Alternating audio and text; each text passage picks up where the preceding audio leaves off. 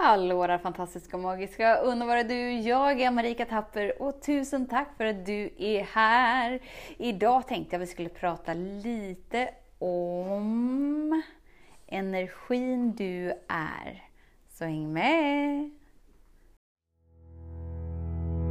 Så den stora frågan är, hur lär vi oss att älska oss själva utan att vara egoistiska och självgoda?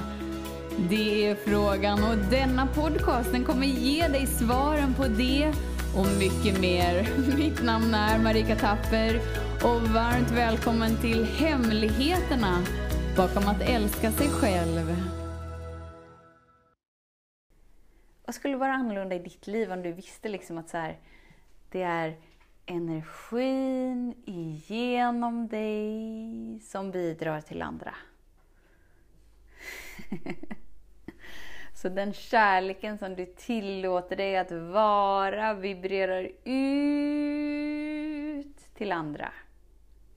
Vi fick en så fin fråga i helgen när, när jag och Lars hade event. För det är så här, men när någon har det dåligt eller när någon har det svårt så vill jag så gärna bara liksom dela med mig av alla verktyg och jag vill dela med mig av det jag vet fungerar, för det har fungerat för mig. Jag vill så gärna!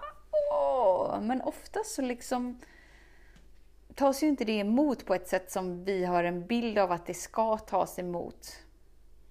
För oftast har ju personerna inte ens efterfrågat det som vi så gärna exalterat vill dela med oss av, eller hur? Men vad skulle då vara annorlunda om du bara verkligen i hela ditt väsen visste att det är den energin som du tillåter dig att vara som är den vackraste gåvan du kan ge. Så den närvaron och utrymmet som blir i din närvaro är liksom det kraftfullaste verktyget som någon någonsin kommer behöva. Och då kanske frågan kommer upp. Kanske vill veta någonting och de kanske vill, eller så vill de inte det. Och att det är okej. Okay. Det är inte du med dina ord som skapar en förändring inom andra. Det är inte du med ditt görande som gör den stora skillnaden. Utan allt sker genom ditt varande. Som du tillåter dig att vara inom dig. Så vad skulle vara annorlunda om du träffade de där personerna?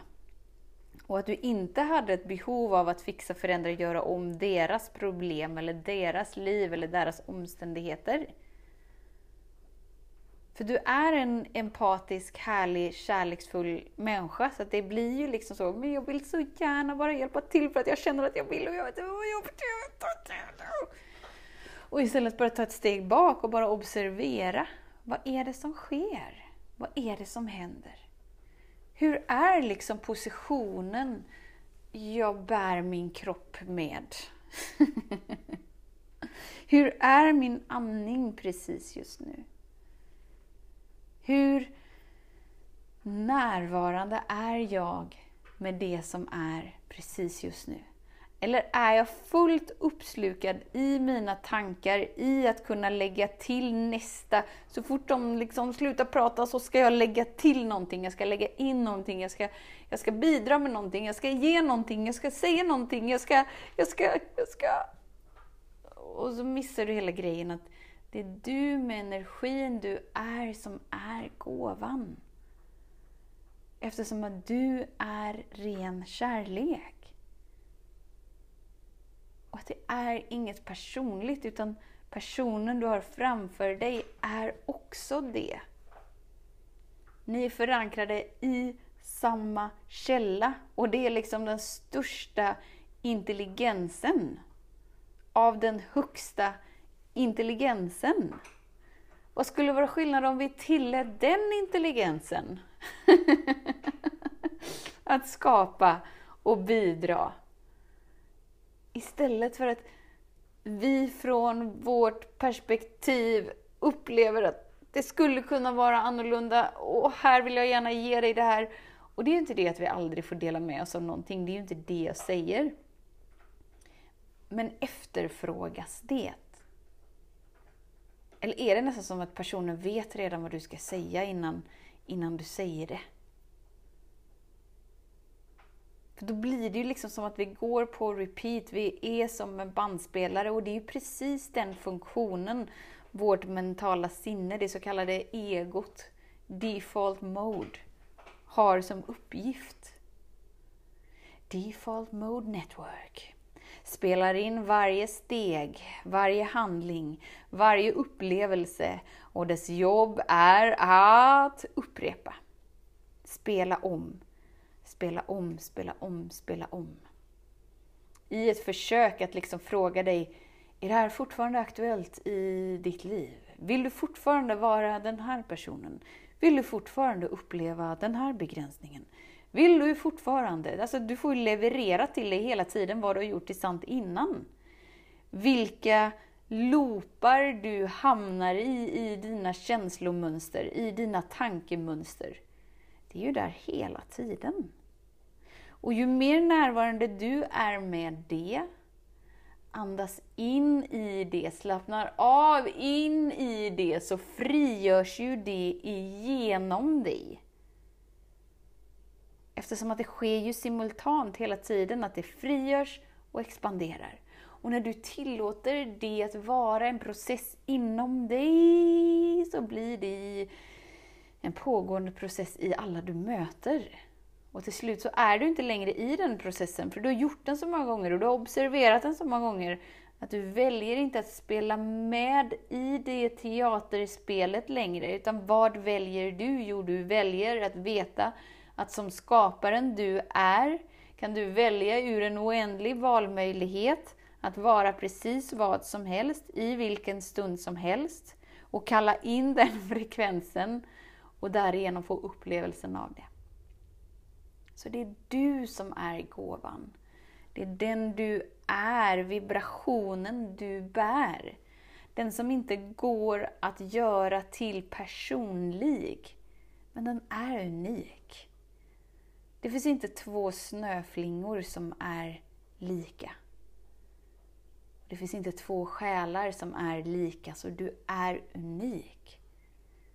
Men inte genom det du gör, utan den unikheten är den du är.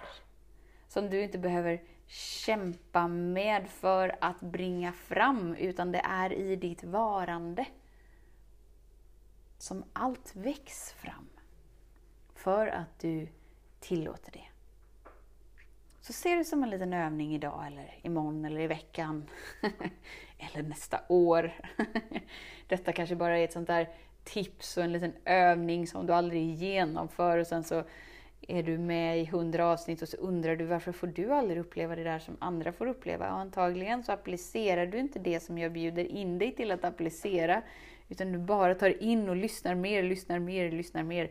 Föder tänkandet, föder kunskapen, föder... Men vibrationsmässigt så tillåter du dig inte att vara allt det du är. Så när du hamnar i stunder och du känner så här, Åh nej, men den här personen skulle kunna räddas ur den här situationen om den bara applicerade det här.